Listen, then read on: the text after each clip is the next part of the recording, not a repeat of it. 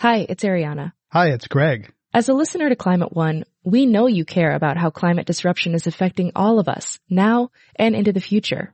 I'm guessing you already do several things in the spirit of climate action. Here's another one. Giving a donation to us to continue bringing you shows about the causes and solutions to the climate crisis. You can do that at climateone.org slash donate. We offer all our podcasts and radio shows for free, but it takes time, effort, and resources to produce new episodes every week. When you give, you'll help us pay for the talented staff, equipment, and materials we need to make the show. And you'll join a group of other dedicated funders and community supporters who keep Climate One on the air. If you're inspired by the guests and conversations we curate, please consider making a gift today at climateone.org slash donate. Thank you for your support and thanks for listening. Welcome to Climate One at the Commonwealth Club. I'm Greg Dalton, founder of Climate One. Last year, UN Secretary General Ban Ki-moon made a highly unusual move for a diplomat. He reached out to the advertising giants on Madison Avenue and asked for their help. He wanted them to use their communication skills to generate awareness and support for the upcoming climate negotiations in Copenhagen. The result is Hopenhagen, an unusual advertising campaign that is focusing on the opportunity and possibility of a clean energy future. Hopenhagen is launching now, and today we'll discuss that effort as well as public attitudes toward international climate negotiations. Do people around the world know about the climate negotiations? Do they care? Can the Hopenhagen campaign make climate change a kitchen table issue? Do ad campaigns create cultural and political change? Seth Farbman is Global Managing Director of Ogilvy and Mather, the firm that created the Hopenhagen concept. Adam Werbach is CEO of Saatchi & Saatchi S. And John Krosnick is Professor of Communications and Political Science at Stanford University. Please give them a warm Commonwealth Club welcome. Uh, before we begin our conversation, we have a special message from Rajendra Pachauri, chairman of the Nobel Peace Prize winning Intergovernmental Panel on Climate Change. Good day to you. I'm very happy to be able to speak to you in this manner using uh, electronic technology rather than being there in person. Of course, I would have preferred very much to be there in person myself, uh, simply because that would have given me an opportunity to interact with what I'm sure is a very distinguished audience. I had the pleasure of participating in Climate One in June 2008 when a remarkable leader of California, Mary Nichols, was also present and Ray Lane from KPCB, uh, an outstanding venture capitalist who was doing great things in promoting new energy technology. Indeed, new energy technology represents an enormous hope for the whole world. And I think hope is what we need. That's why I also like the title Hopenhagen because Copenhagen is a city that's going to be known, I hope, for generating hope. And this is where I'd like to lend my support to what's being done to create awareness. Because in democracies, in the ultimate analysis, while leaders certainly need to take the lead, and indeed will take the lead, they need the support of the public because that is the essence of democracy. That leadership and governments essentially do what is reflected as the will of the people. And in this case, we really don't have a moment to lose. It is so essential for us to get a good agreement, an effective agreement globally when all the delegations of the world meet in Copenhagen. But in order to generate the right spirit and the right momentum and the resolve that is essential for a good global agreement, I think public awareness is going to be absolutely crucial. So I commend what is being done as part of Climate One, and I'm very, very grateful for being given this opportunity because the IPCC fourth assessment report has clearly brought out that if we want to stabilize the, the Earth's climate, that if we want to stabilize the Earth's climate, then we really have a very short window of opportunity. As a matter of fact, if we want to stabilize temperature increase to between 2 degrees to 2.4 degrees Celsius, then we have clearly stated in the IPCC fourth assessment report that global emissions will have to peak no later than 2015. And if that were to be the case, it's essential that the governments of the world take a very clear stand that they are going to reduce their emissions substantially by 2020. And I hope Copenhagen is able to achieve that. I also hope, as the term Hopenhagen would possibly convey, uh, that we also look at the problems of the worst affected regions of the world and that adequate financial resources, access to technology are provided to those countries who otherwise really don't have the wherewithal for bringing about change in the right direction.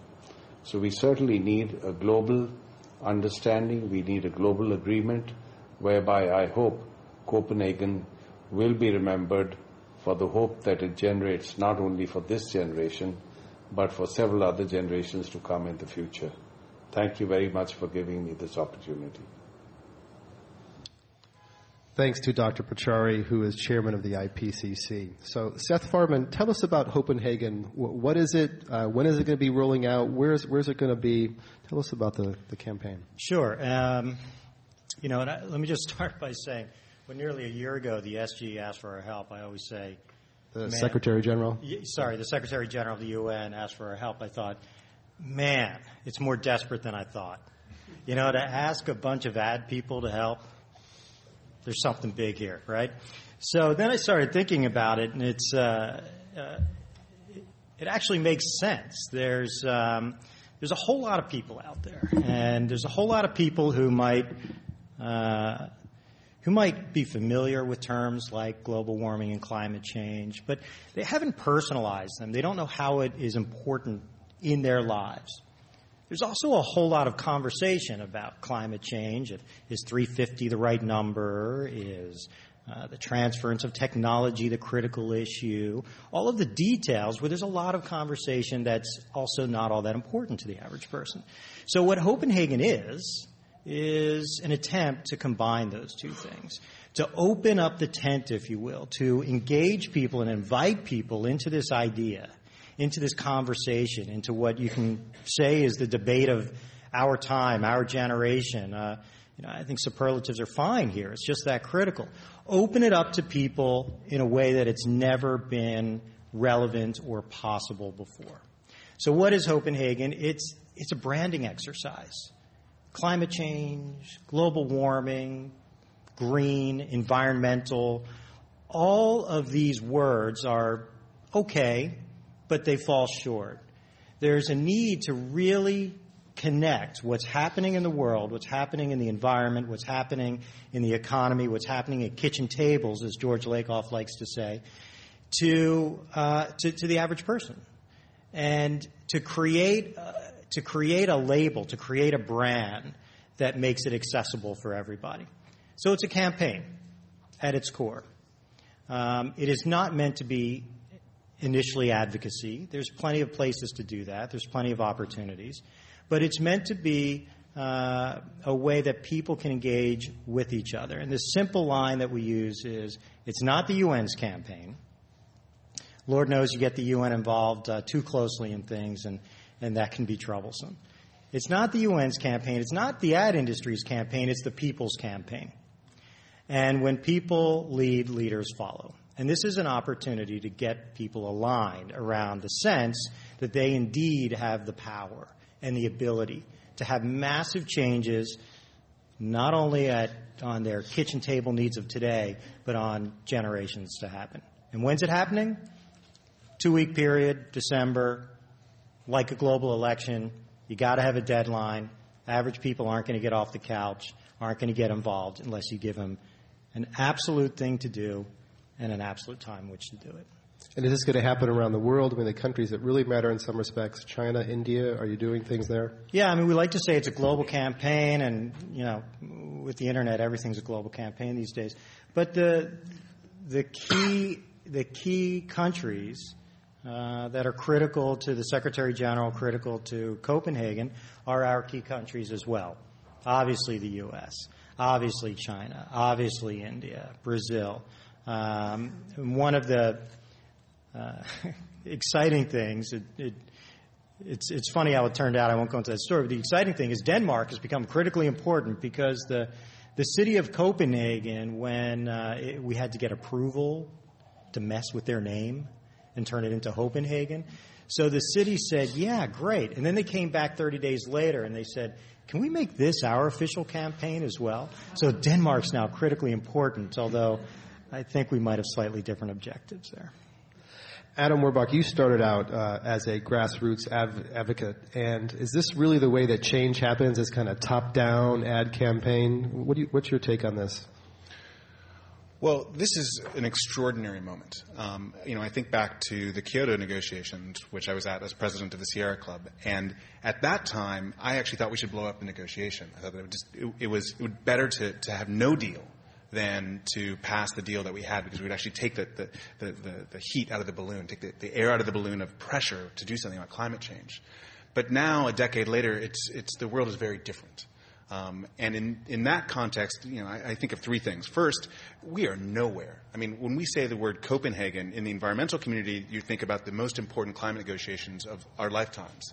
When you talk to the average American, you think about smokeless tobacco. I mean, Copenhagen is not a known uh, effort. It's not something that, that people know what's happened. They, you know, a quarter of Americans have passports, so it's it's hardly um, a, a, major thing on Americans' um, radar screen. Um, second, the, the science just gets more unbelievable every day. I mean, I just read recently that we now know pretty firmly that India's crop yields will be will be going down by five percent. And to hear that at the same time at the eve of the death of Norman Borlaug, who did more than any other person to increase crop yield, is just extraordinary. And you know, news just came out that that hops um, are becoming more acidic, and the beer that we drink, even the beer we drink, is changing. At this point, it's sort of getting ridiculous. Like climate change is here, it's real, and something needs to happen. Um, and the third thing is really that uh, it, you know, Copenhagen isn't the end; it's the beginning of a campaign that then needs to happen and move to the Senate in the United States. Um, and of course, the Senate is, is, the is the most extreporous bunch towards passing a, a climate change uh, treaty.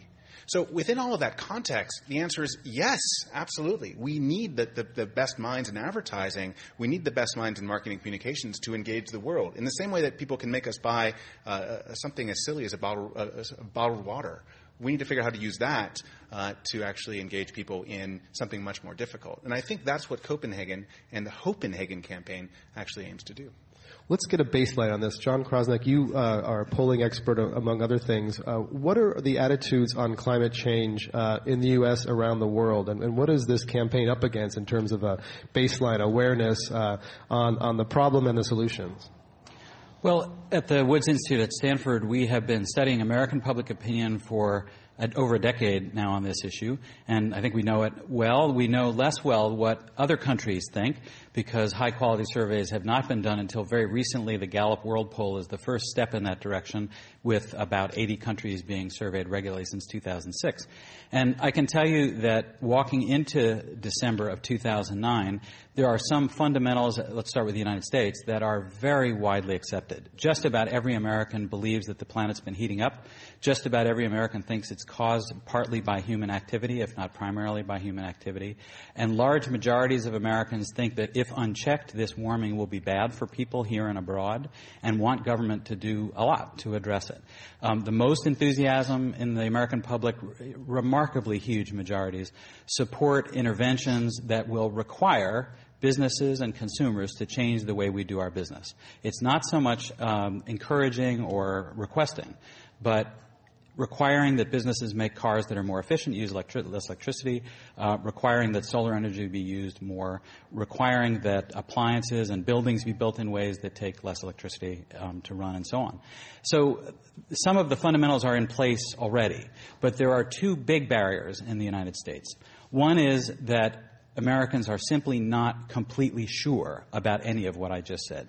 So if you simply ask those questions in surveys, you get huge majorities giving the answers I described. But if you ask people, how sure are you the planet's been heating up? How sure are you that it's human caused? How sure are you that government should do these things? Certainty is not at as high a level as it should be. And we've done experiments recently showing that that uncertainty comes from, I think, a well-meaning practice on the part of the news media. And that is to balance coverage of this issue by giving voices both to mainstream scientists and to skeptical scientists who raise doubts about the mainstream consensus on this issue. And uh, you know, this this work we hope will call attention to the fact that balance in this case is actually bias in news coverage, to coin a term from folks at UC Santa Cruz who coined it initially. And so we hope that the news media will continue on the path that they've been moving along to characterize the skeptical voices and the mainstream voices a bit more accurately instead of quite as balanced as they have been. But the other fundamental problem right now in Americans' thinking is that people don't see a solution. That all the solutions being discussed at the moment in terms of how exactly are we going to solve these catastrophic problems that are on the way involve reducing future emissions. And yet, the message Americans have got is we've done tremendous damage already. And no one's talking about a giant vacuum cleaner to suck out the CO2 that's already up in the atmosphere. So, in some sense, it's as if the doctor said to the patient, Bad news, you got cancer, it's fatal. On the other hand, the good news is we can prevent you from getting any more cancer.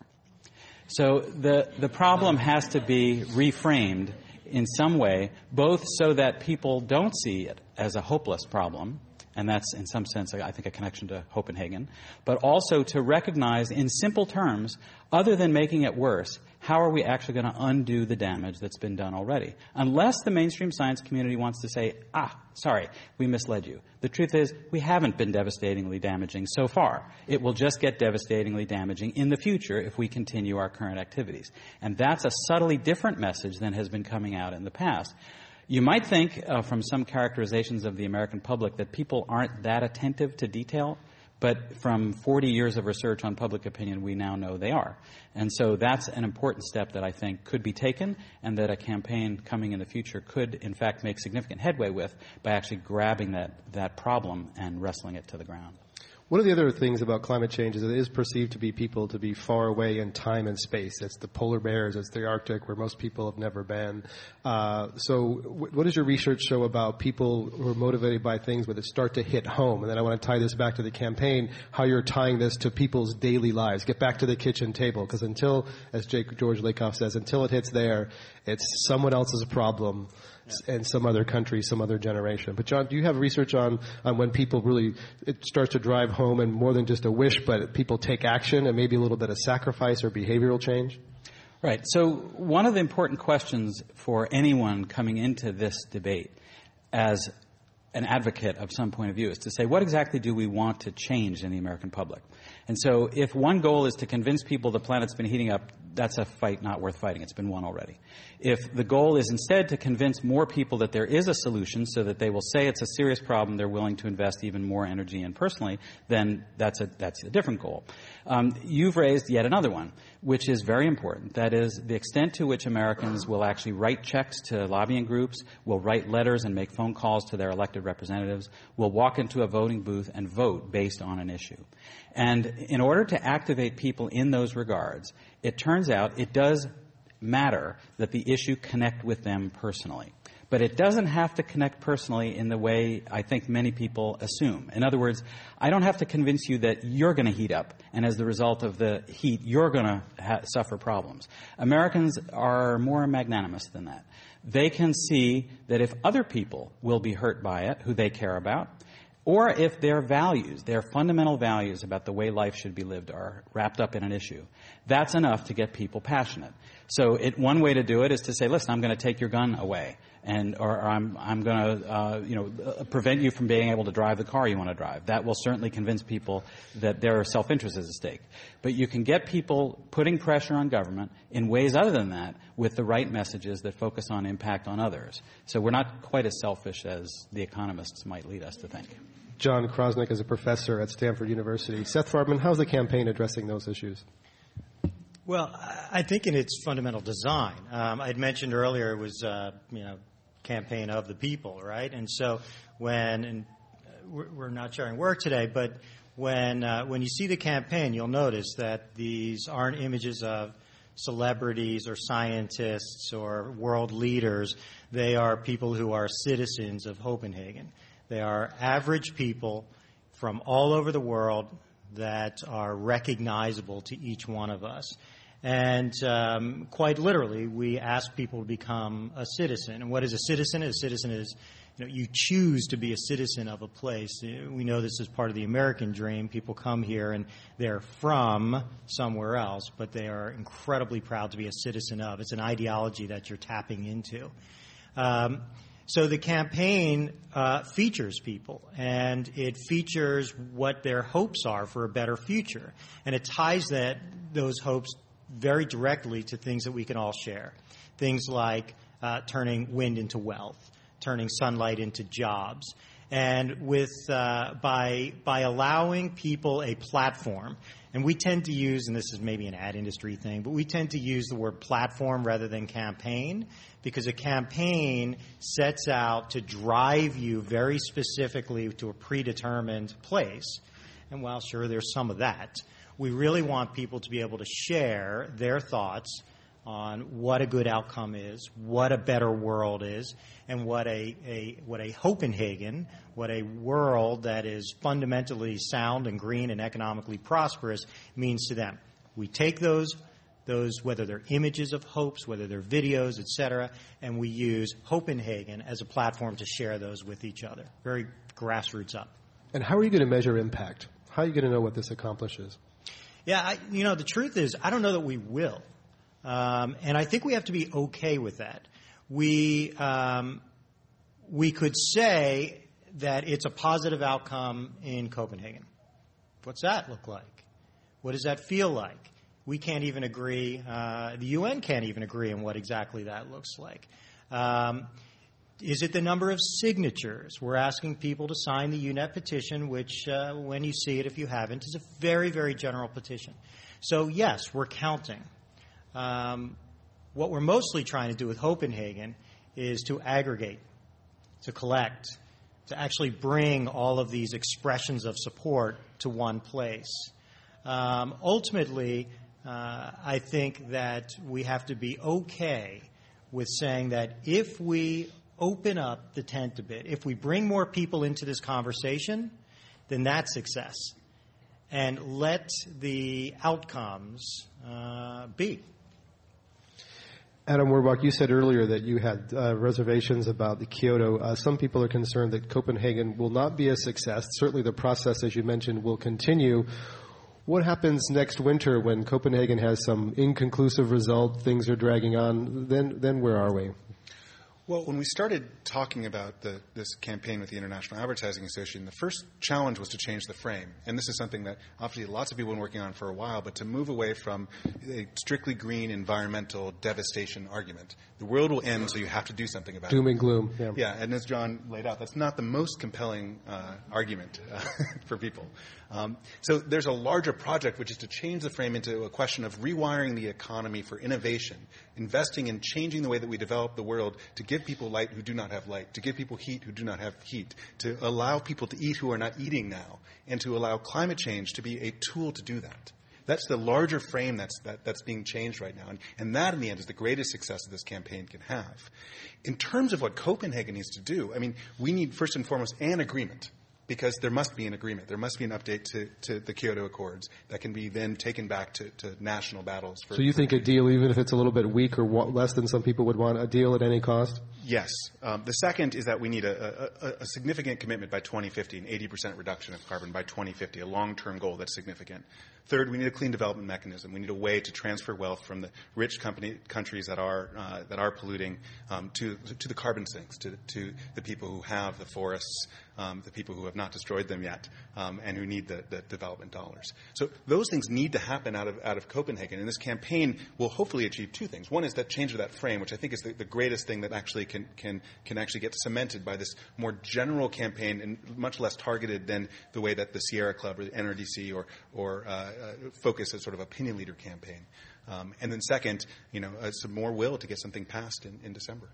Do you think that the environmental community has been uh, uh, productive or effective with some of its doom and gloom? Uh, you know, how many pieces of mail do we all get with polar bears on it? And how many trees were cut down for the direct mail with polar bears? Do you think that, that they ought to do more along this this kind of a frame?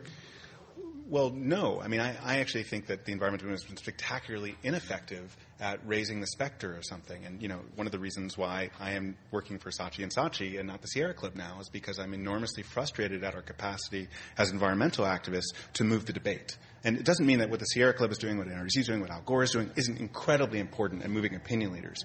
But the general public does not know that we have this extraordinary opportunity and challenge and that we can do something. If you're looking for a source of hope, responding to climate change is it.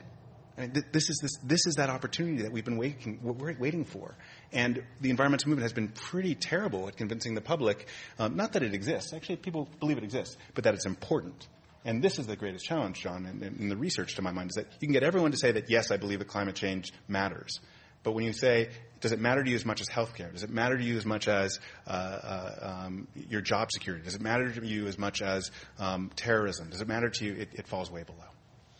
Though I think Al, to be fair, Al Gore's campaign, we can do this. A lot of that, at least tried to do, some recently has tried to be more a positive frame along these lines. John, let's talk about the publics uh, overseas. Where are people, uh, public opinions in developing countries or even Europe on, the, on recognizing this issue and the possibility of a solution? Um, before I get to that, I'll add a couple comments to what we've heard just in this last round. Um, first, you asked, um, will Copenhagen be evaluated? Um, we will evaluate it uh, because we've been doing surveys uh, uh, throughout 2009 and we'll continue to do them into 2010. And so we'll know what happens as a result of this campaign, plus, of course, everything else that happens at the same time. And I'll tell you just three quick stories about instances in the past that might forecast for us what will happen. The first one is um, you might remember ads with Al Sharpton and Pat Robertson sitting on a couch together saying we need yeah. to come together to address millions of dollars were spent on that ad campaign and others in the last five years. And according to our surveys, those ad campaigns had zero impact on what the public thinks about this issue. So simply spending millions of dollars on ads isn't an assurance. They've got to be fine tuned right.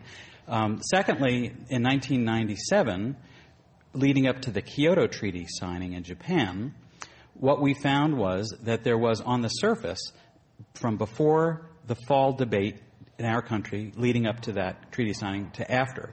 There was no change at all in the proportions of Americans who endorsed particular points of view on the issue. But beneath that surface, what we found is polarization was born for the first time along party lines. The Democrats moved in the direction of the Clinton administration's aggressive stance, and Republicans stayed put.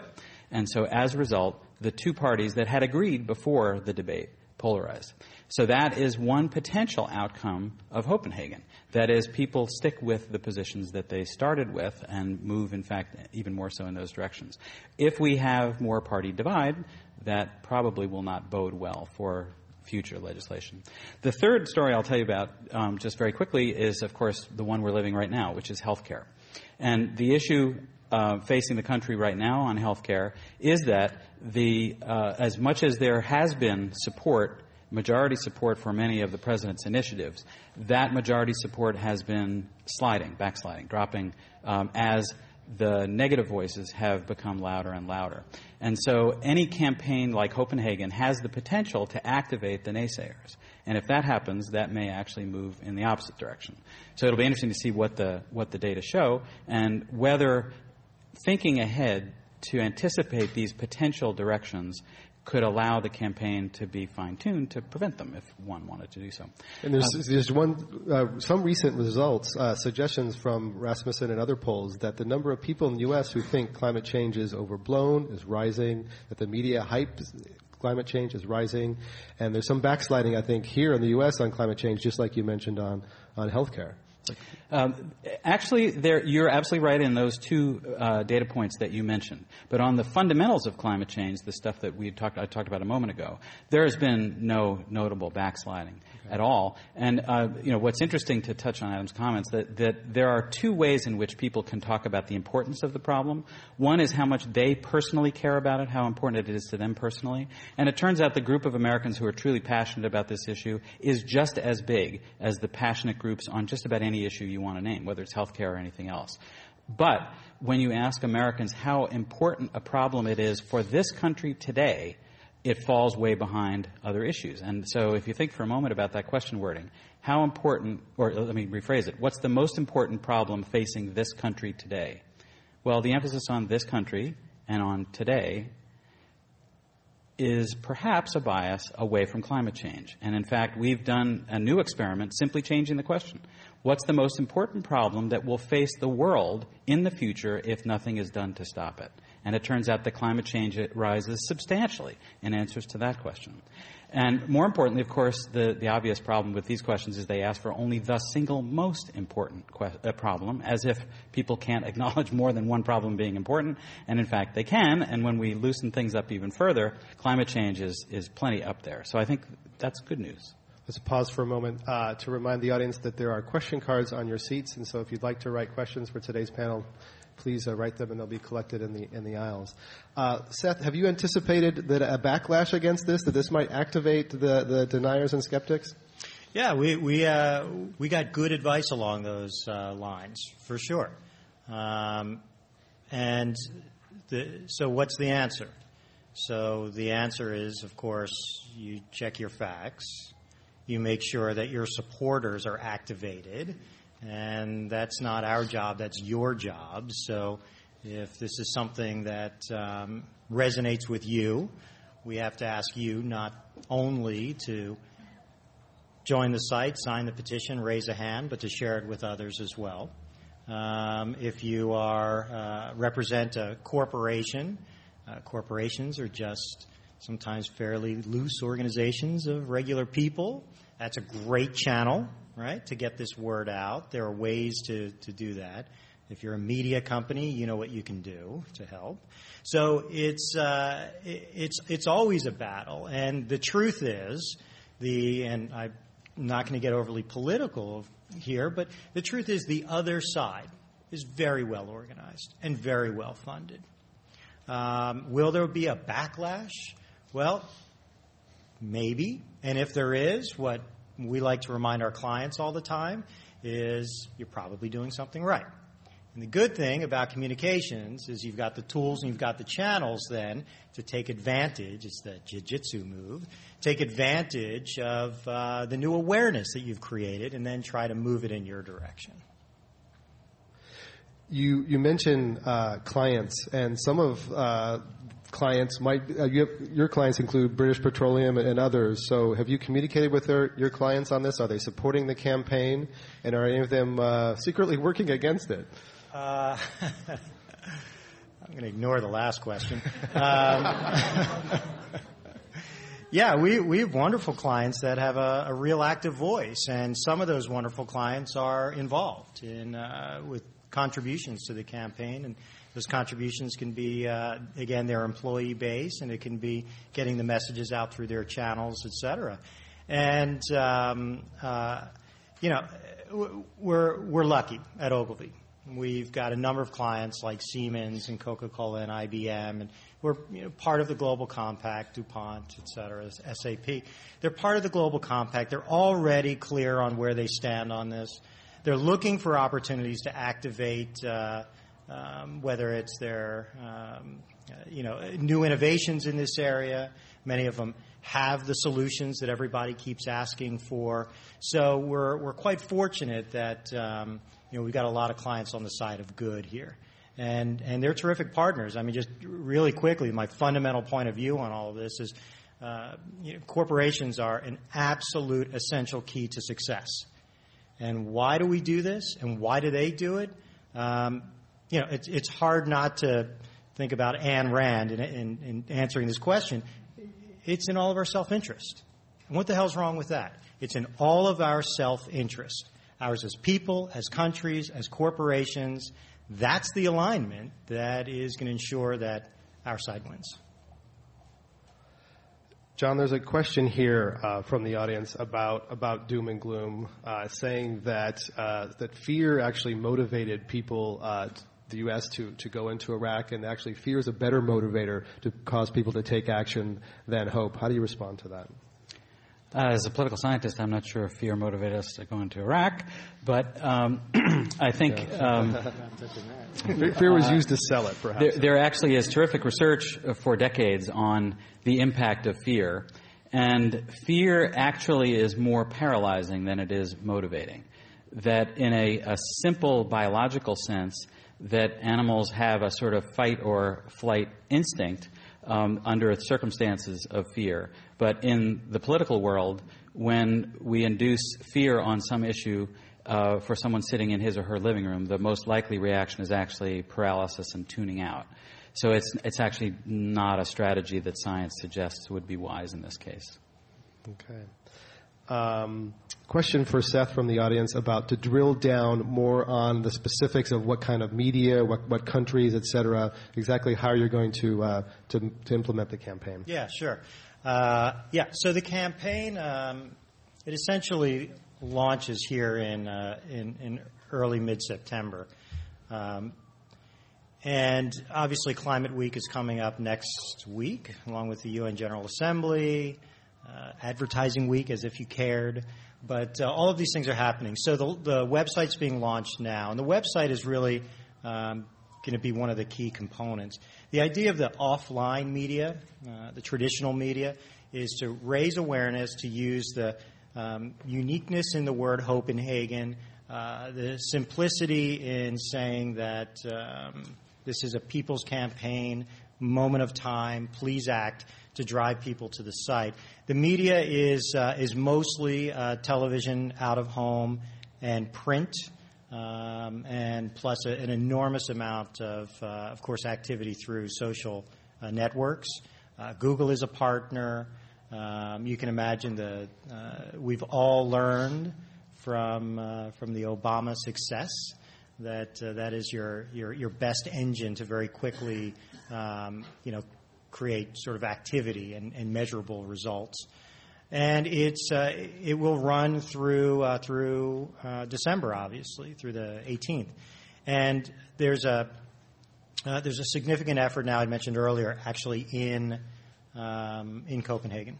I have to always pause because I'm conditioned now to call it Hopenhagen. Yeah, well, maybe I've ruined their city forever, but it's actually our secret desire to do that. Uh, and for it always to be known as Hopenhagen, as Kyoto is known as Kyoto. Uh, so when when you thanks for playing along. So uh, this idea of lead the leaders. Look, the last couple of weeks are the critical weeks. Um, yes, coalitions are formed now. Yes, delegates are being decided now. But this is going to be a, a conversation, a fight, however you want to talk about it, right down to the end. So when the delegates off the plane get off the plane big part of the campaign is to, to remind them throughout home and through some of the digital components that'll be in the, the city square there that the world is, uh, is watching and that the world is interested and that you cannot go home not giving it at least your best effort. A couple questions here about who's funding the campaign uh, and why didn't the campaign support specific legislation such as the Waxman-Markey bill?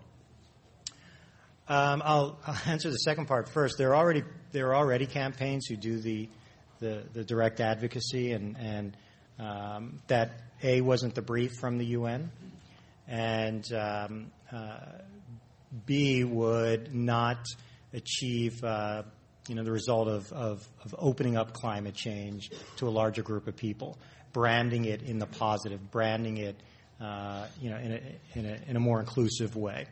Um, who's funding the campaign? Um, that's just me personally. No, uh, but uh, all of the all of the agencies uh, that have been involved have donated uh, enormous amounts of time to create it. Uh, media companies are donating enormous amounts of media to support it.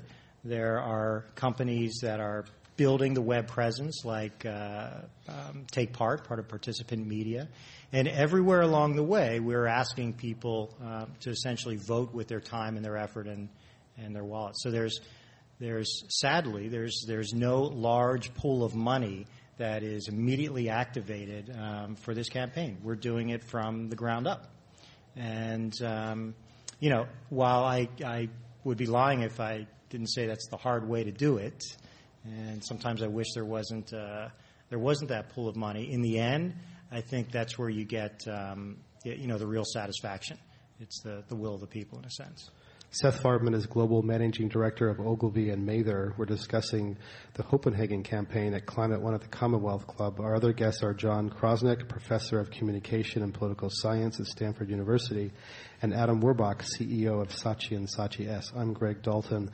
Other questions from the audience. How can you ensure you will not simply be preaching to the choir? And since opposition to governmental action to combat global warming resides mainly in certain geographic areas, uh, the Midwest and the Southern U.S., have you considered targeting uh, the campaign where the opposition is the strongest? Yes. Um, what's the first part of the question? About how can you be sure that you're not preaching to the choir, that you're bringing new people in uh, rather than just speaking to the same people who are already on board? Right. Yeah. Um, right. So, so the, the, the, very nature of the campaign, both in the media that's being used and in the messages, uh, will attract uh, people. Um, you know, who are who are new to this conversation. Uh, the, the the idea of uh, targeting is it's completely right, and that's the way. Um, in you know, if we were doing this for a client, for instance, that's exactly how we would prioritize, and we'd buy certain media and we'd segment messages, etc. We don't have that ability. When you've donated media, you say thank you and you move on, and you put the best creative you can into each one of those uh, mediums, and you hope that uh, as people engage and again, this is all about getting people engage and share, that they in fact refine the messages themselves. So if you happen to be in Kansas, the conversations, or in Minnesota, the conversations may go in a path towards energy and wind energy. Perfectly, perfectly fine. If you happen to be in Europe, um, your conversations may be much different. Our idea is to begin the conversation, to raise the awareness, and then allow people then to uh, to take it from there.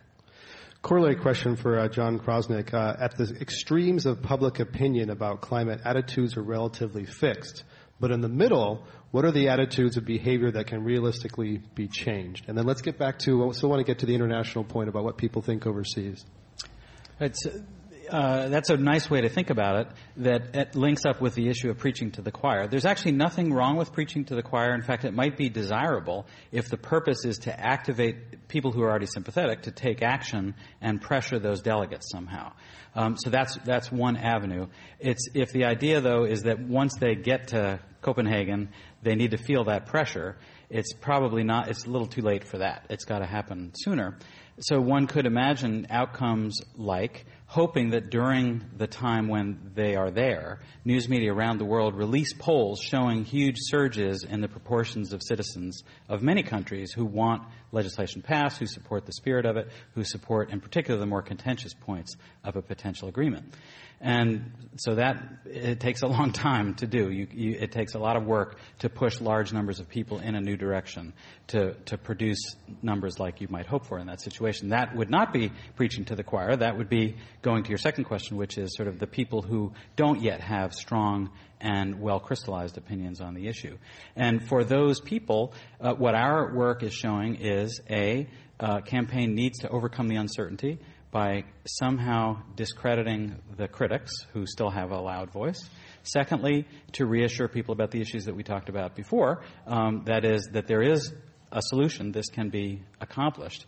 Um, and uh, again, that's, you know, that's if you'll forgive me for saying so, that, that requires expert input to the conversation, not just stimulating people to talk across their kitchen tables.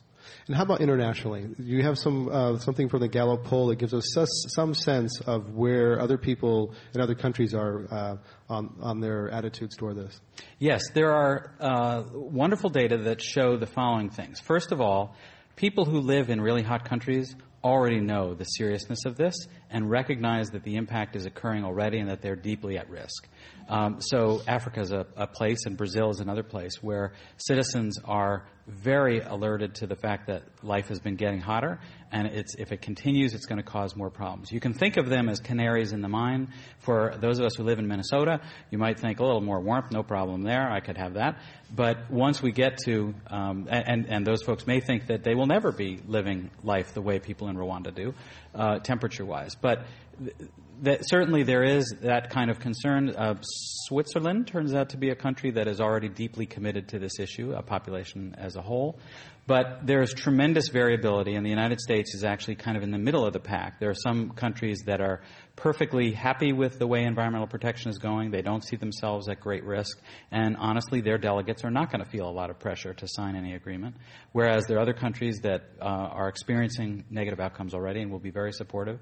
I could show you these slides that are here on my computer, and you would look at them for a while because there are a lot of countries, and you would eventually do what I do, I think, which is I shake my, my head and I say, you know what? I can't figure out what causes some countries to be supportive of legislation, others to be more hesitant, some to, to see that efforts have been succeeding already and others to be more skeptical. So the, I think the best conclusion we can reach so far is that there's lots of differences across countries, and we can certainly imagine that these differences will influence what the delegates do when they get to Copenhagen. Thanks. Uh, Adam Werbach, a couple of questions about, uh, there's one question about green fatigue. You know, what is, you know, when everything's green, what, is, what does green really mean? Uh, and one here about uh, the Obama campaign, perhaps this is for Seth also, uh, leveraged people's uh, hope quite a bit. So is there a risk of, of hope fatigue for the same reason? I, I, hope not. Yeah. Yeah, hope not. Certainly yeah. hope not. Um, I think uh, uh, hope is a renewable resource, uh, so it, it's something that will constantly be uh, uh, coming back. Um, yeah, I think, I mean, green fatigue, you know, most of us who work in the area of sustainability and sustainable communications rarely do green campaigns because they're not a strong um, uh, uh, path to buying for most uh, uh people. Um, one of the campaigns I'm really proud of is the, uh, the, by Saatchi LA is the, the Prius campaign that we're launching in Yerba Buena Gardens. These gorgeous solar flowers today that are that you can uh, they're solar powered and get Wi-Fi and it's an art exhibition and it's a it's a gorgeous innovative um, uh, representation of what the new clean economy looks like. Um, so I, I, say that because I think what's shifting, and certainly in the sophistication of communications around this, is instead of just sort of stamp something on it and screen and therefore people will buy it, um, only, I mean, really hacks believe that that works. Um, if you actually instead say, well, how does this make this a better product? How does a green aspect make it something that, that makes it uh, work better for somebody, uh, higher quality, um, save money, do the things that basically people want? Um, if, if, you talk like that, then it makes sense. If you don't, um, it just blows off. So uh, the, the, the, green fatigue, you know, this is part of the, the, the, frame that we're trying to, to change collectively here. Um, and I think that, that, frankly, there's a lot of, I would say, advertising industry agreement now um, that um, you know, I, to my mind, greenwashing is kind of dead at this point because you know, hey, you'll find me on Twitter today or on Facebook today, and you'll tell me if I, if I say something wrong right now. And companies know that, so they know that if they ask their, their agency to misrepresent them or the, their agency suggests that they do, that it, it'll backfire. Well, let me press on that a little bit. You mentioned the Prius, and, and Toyota is a client of, of Saatchi. Uh, the, the, Prius has clearly given them a, a halo uh, for the company. At the same time, they've been selling uh, test, uh, testosterone steroid uh, trucks, the Tundra, perhaps more of them at the same time. So is that greenwashing or not? No, I mean, I, I don't see how advertising a Prius would uh, do that. I mean, I would look at Toyota as one of you know the the world's most sustainable companies, and that doesn't mean everything is perfect. But you know, so Toyota has a vision that it'll it'll build cars that never crash and clean the air as they drive, which is a really brilliant way of of, of guiding the company towards a north star goal that the Prius is one of the first articulations for, of. And you know, I, I don't think anyone believes that Toyota in a decade, and two decades, will be much further along, and frankly, leading the rest of the industry. I mean, I think all of us wish that the American car industry had followed the same path instead of doubling down again on on, on SUVs. Have you, either of you had a situation where you've turned down business from a client because it wasn't, uh, you thought it would be greenwashing or, or, you didn't like what they were doing? Sure. Oh, yeah, all the time. and that was which company?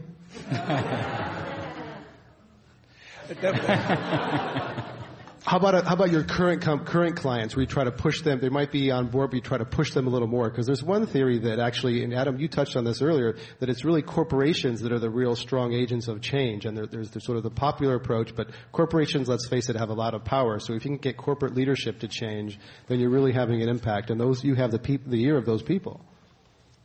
Yeah, absolutely. I mean, and you know, corporations generally want to do two things in my experience. They want to sell more stuff or save money doing it. I mean, they, they just they, those are the two sides. And what sustainability offers is an option on both ends, right? There's a new market, a new addressable market of people who want products that are better for the world and better for themselves, which is great. Those are the Prius buyers. And there's a way to save a lot of money by engaging your employees more, by cutting money out of the supply chain, by, um, by uh, reducing transportation costs. So both things make sense for people. Um, you know, I, to my mind, it's, it's very difficult. There are some clients like that I, I would never take because I don't, I mean, I, I don't know how you would make a coal company um, more sustainable. It's a very difficult challenge. Um, someone might be smarter than me and figure that out, but I, I, I don't, I, I, don't know how you do that.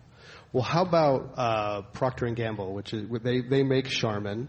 Uh, and which takes trees from the boreal forest, which is a big uh, carbon sink. Now, recently, Greenpeace had a successful campaign where they got a competitor, uh, Kimberly Clark, to agree not to clear cut for uh, for uh, Kleenex and uh, it's we don't know yet whether Procter and Gamble is going to match that. But that was an effective campaign where a corporation was pressured. They said, "All right, no more clear cutting for Kleenex." Have you had any conversations with P&G, or maybe that's not your brief to say this would be a good thing to match the competitor and not clear cut for tissue? Well, in full disclosure, I do work for Procter and Gamble, and I've, for, I've I have served on the international board of Greenpeace. Um, so. Uh, I'm split personality. You're perfectly positioned um, to. Uh, but uh, no, my experience is that P&G is. I mean, P&G has four billion customers across the planet, and one of the reasons that I joined Saatchi was the excitement of working with someone who had that type of reach. And if we really want to get beyond the small, narrow conversation of climate change, we need to find, somehow reach people in every Walmart store and every store across the planet. And companies like P&G have the opportunity to do that. Um, I frankly focus on on pushing the, uh, uh, the, the the new products that are coming. I'm really excited about, for example, cold water laundry and it's amazing how excited I am about cold water, cold water laundry.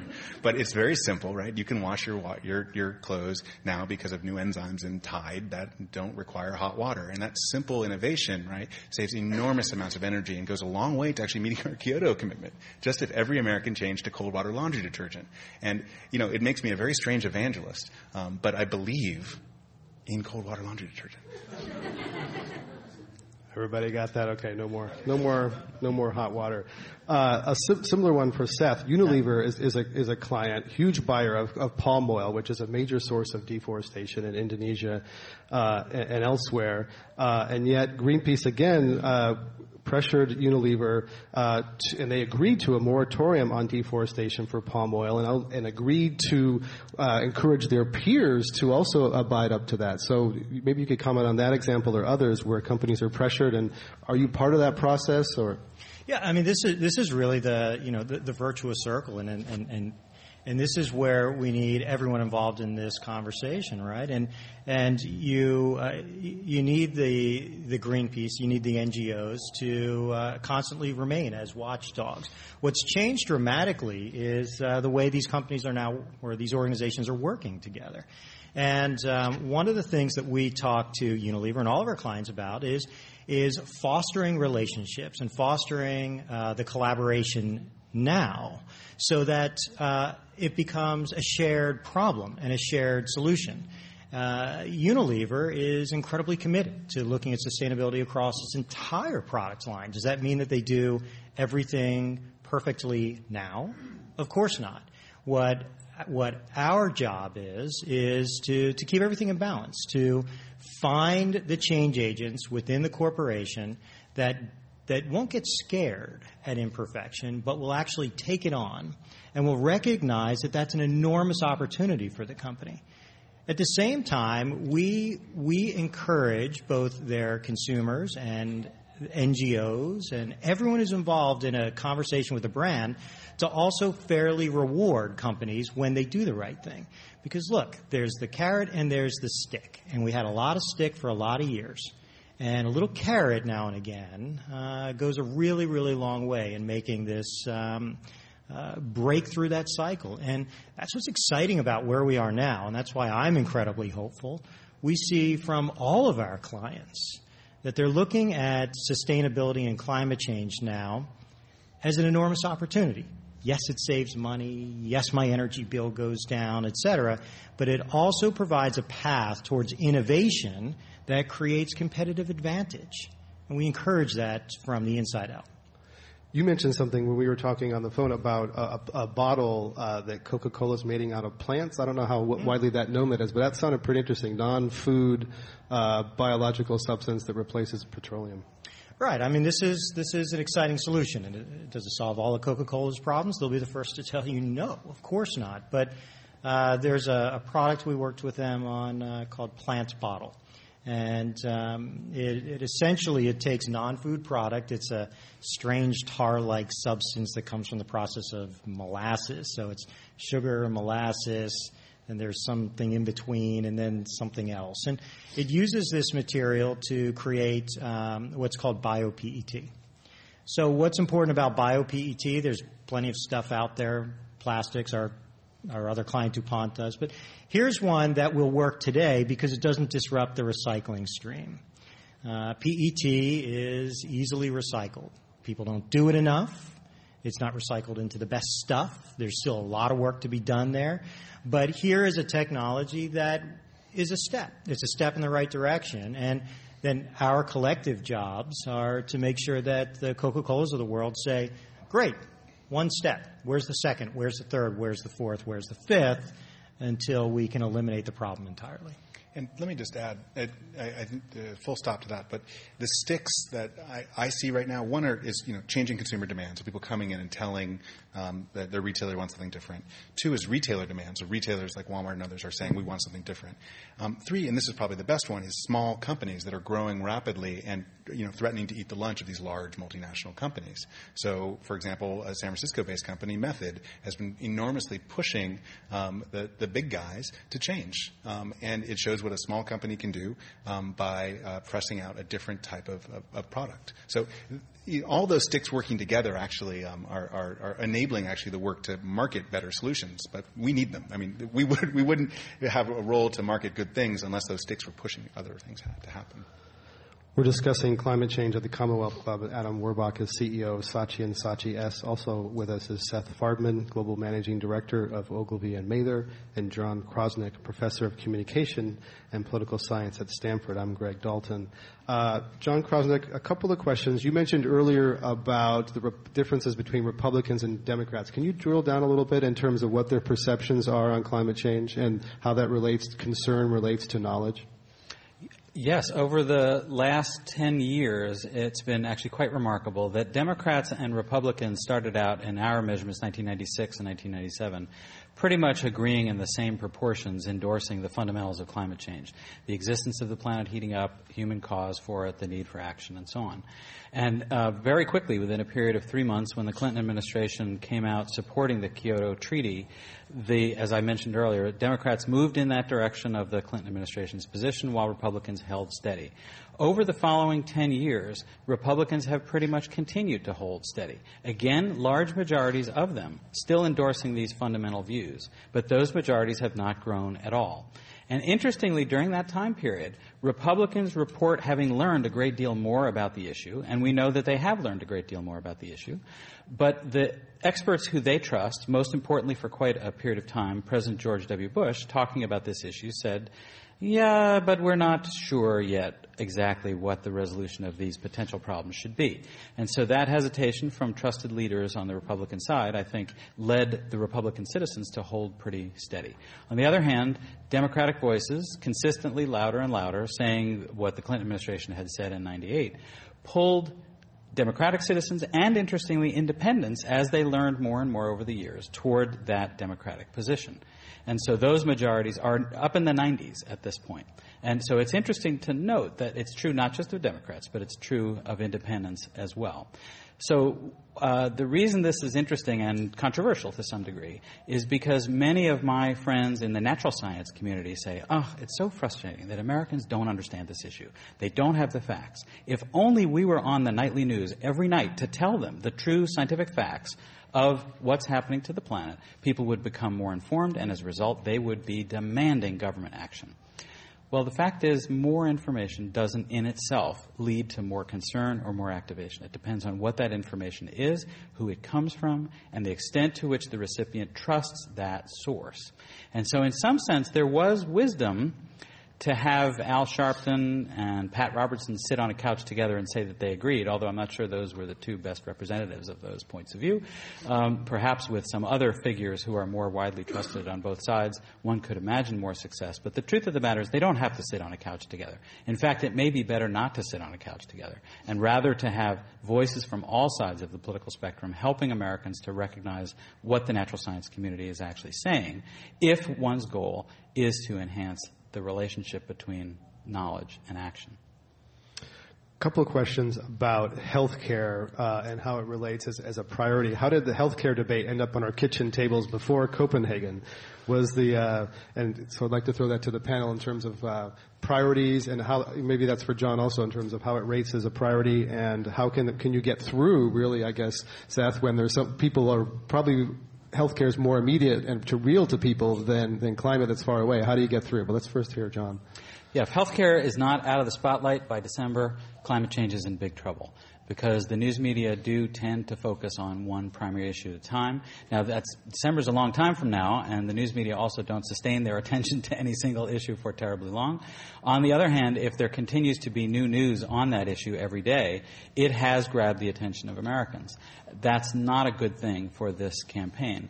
I certainly don't know the stories behind the scenes of how this administration chose to focus on health care first. But certainly, judging from what happened to the Clinton administration in their effort on health care, one would have imagined that this would blow up exactly the way it has into controversy, and one would have imagined that, that there could indeed be tremendous enthusiasm from opponents to try to bring down the president's credibility during the course of this campaign, which, as you know, has been happening. Uh, his approval ratings have been consistently dropping in recent months. Now, of course, that's completely predictable. It has happened to every president after they were elected that their approval ratings drop. But the fact of the matter is, with his approval ratings lower now than they were then, that means he will be less effective in Washington. And if there is still a lot of passion focused on health care, it's going to be tougher to get public attention to and support for difficult legislation on this issue in December. Seth Farbman, after the healthcare battle, this is from the audience, after the healthcare battle this summer, what lessons can we apply to selling the U.S. a meaningful climate change legislation, either domestic or international? That's a question for somebody uh, better suited to answer it than, than certainly I am. Um, you know, I, I think the, the, the, positive lessons are uh, look, the, healthcare is an issue that affects every single person. Uh, healthcare is at its core a cultural, or some might say a moral issue. We're the only country, the you know, only first world country that has decided not to provide universal health care to its citizens. Uh, I believe that climate change is frankly the same, and that there is uh, the potential to, to bridge uh, traditional right and left points of view by reminding people of such. In an overly simplistic way, we're talking about providing a better future. We're talking about providing greater opportunity. And when you use words like hope, which doesn't belong to Obama, it belongs to people. Gandhi used it, Napoleon Bonaparte. Famous quote, a leader is a dealer in hope. It fundamentally belongs to people. So um, if we activate that and we use it to bridge uh, the divides, maybe, uh, maybe we can actually solve both issues. I'm incredibly optimistic. And that's the, I mean, you know, you say carbon cap, it sounds like something you put on your car. It's not like, it, it's, it's not something that makes sense in the American political debate. And really what we're talking about is rebuilding the American economy. And that will have four things, only one of which is the carbon cap. That's the, that's the regulatory rules. It'll also have an energy efficiency standards. It'll also have a renewable electricity standard. And it'll also have a major investment in rewiring our economy. That, that's what this is. And the carbon cap is the thing we talk about because it's the most controversial, but it has to be downgraded. I mean, it's one thing we've learned about uh, in the healthcare debate. We talked about the public option way too high instead of talking about it as part of uh, uh, the larger package. Yeah, there's a tendency to talk about the actual tools rather than what the tools uh, are go- going to create. Uh, question from the audience. Bill McKibben's 350 is driving attention to October 24th, 2009, International Day of Climate Action. How do the people differentiate between which global event to direct their attention and efforts?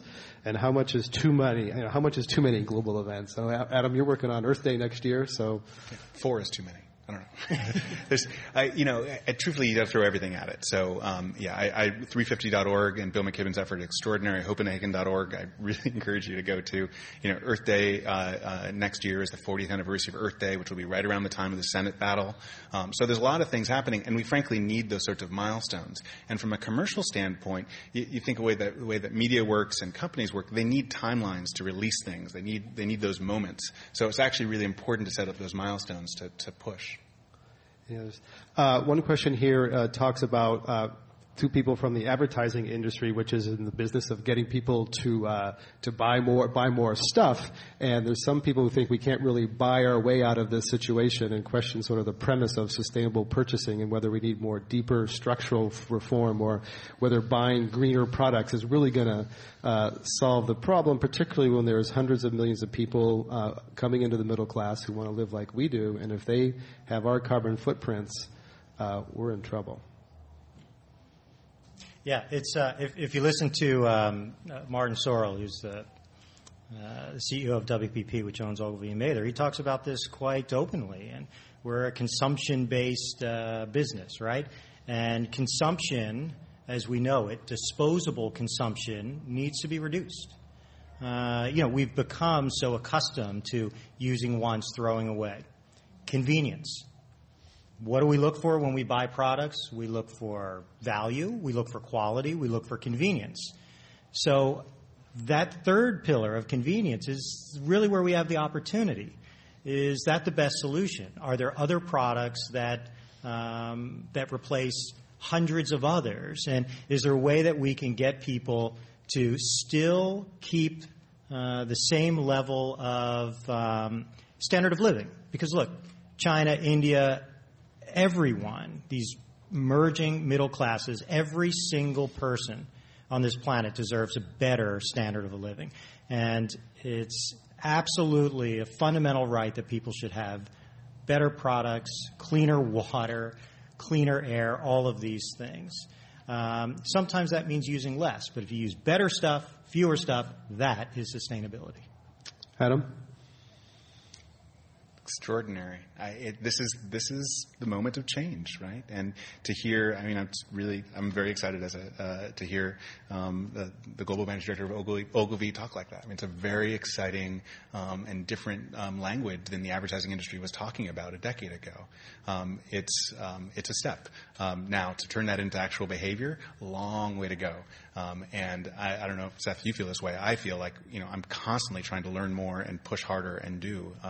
but there's a huge there's, there's a huge opportunity that we face. Um, and what's exciting to me is to watch the advertising industry at least begin to grapple with that opportunity. Uh, whether we'll reach it, I think we'll know a lot more in December. Uh, and then, frankly, we'll know a lot more in the next uh, year as the Senate in the United States uh, will vote on ratification of the, hopefully, the Copenhagen Agreement. John Krosnick, you get the last word. Uh, well, okay, on, the, on an interesting issue. Um, you, your premise of your question was the idea that advertising um, is suited to get people to buy more. And the question is, is that right? I actually asked what felt like an innocent question a few years ago. What evidence is there that advertising actually affects anything? And went hunting in the literature. That's the end of our program tonight. Yeah. went looking in the literature, the academic literature, and talking to colleagues in the profession, and uh, found some very interesting answers. First of all, it's very hard to find any published science showing that advertising causes people to buy products they wouldn't have bought otherwise. And when I talk to my colleagues, they said in the in the industry, they say, "Oh yeah, well, advertising is not really designed for that." First of all, it's to, designed to change brand loyalties often. So people are going to buy a soda. The question is, are they going to buy Coke or Pepsi? A second one that's really surprised me is it's actually designed to get us to pay more for the products we would have bought anyway. And that's interesting. Um, if, if, in fact, those are the two foci of advertising, then is the industry suited to a different goal, which is maybe to get people to send letters to elected representatives or to change their opinions as expressed in a poll? And so to me, this is a really intriguing direction for future dialogue between people like me and my colleagues sitting to my right. They may and undoubtedly have thought a lot about these issues, but we may have a new perspective to bring to the conversation as well that might be helpful. So on that note, we're out of time. But if, if you want to come back at this and have some fun at the end, I don't. I, I would just simply respond by saying I believe completely in the power of communications, and it's gotten more sophisticated. Uh, the way to engage people has gotten more powerful, and the ad industry and I personally uh, believe that you can turn that power towards anything, and turn it towards something as massive as climate change is absolutely appropriate, and uh, for me, quite exciting and quite encouraging. And I think it's all breaking down. That no one is in control, and no one knows what's going to happen in the next few years, and it's just all falling apart. all right. And on that note, we will. Uh,